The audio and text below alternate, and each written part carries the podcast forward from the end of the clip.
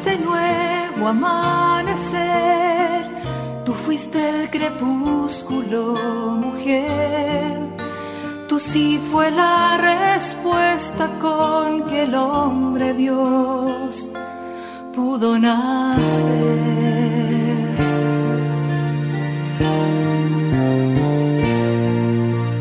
No solo existen las malas noticias, te invitamos a escuchar esta buena noticia que Jesús, que se hace hombre, hoy tiene para nosotros. Que me hable tu palabra, necesito hoy, Señor, de tu alimento.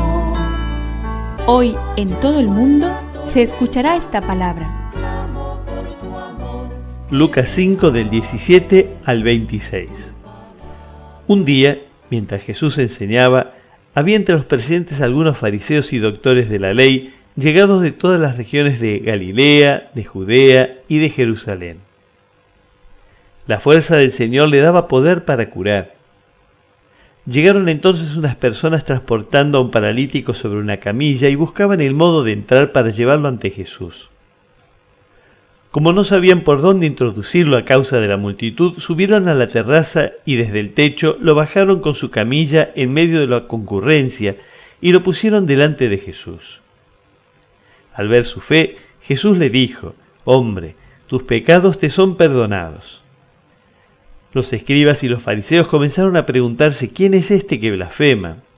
¿Quién puede perdonar los pecados sino solo Dios?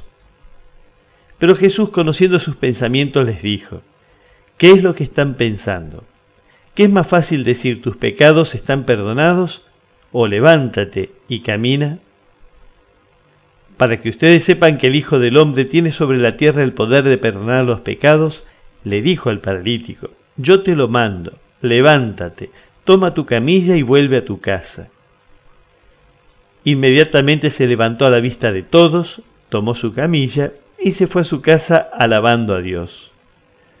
Todos quedaron llenos de asombro y glorificaban a Dios diciendo con gran temor, hoy hemos visto cosas maravillosas. Que me aliente tu espíritu, necesito que me llenes de valor. Pecado, enfermedad, mal, parálisis. ¿Quién puede con esto? ¿Acaso una simple persona como yo como nosotros. ¿Qué es lo que molesta en verdad? ¿Que Dios sea tan humano o que mi humanidad sea tan diferente a la de Dios?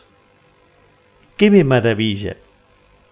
Verte, Jesús, mezclado en el dolor de vivir en este mundo imperfecto e injusto, y tu insistencia en demostrarnos que de ti solo vienen el amor y la bondad.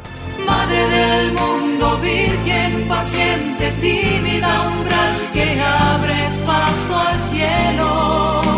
Es una contribución de la parroquia catedral para este tiempo en el que Dios visita a su pueblo.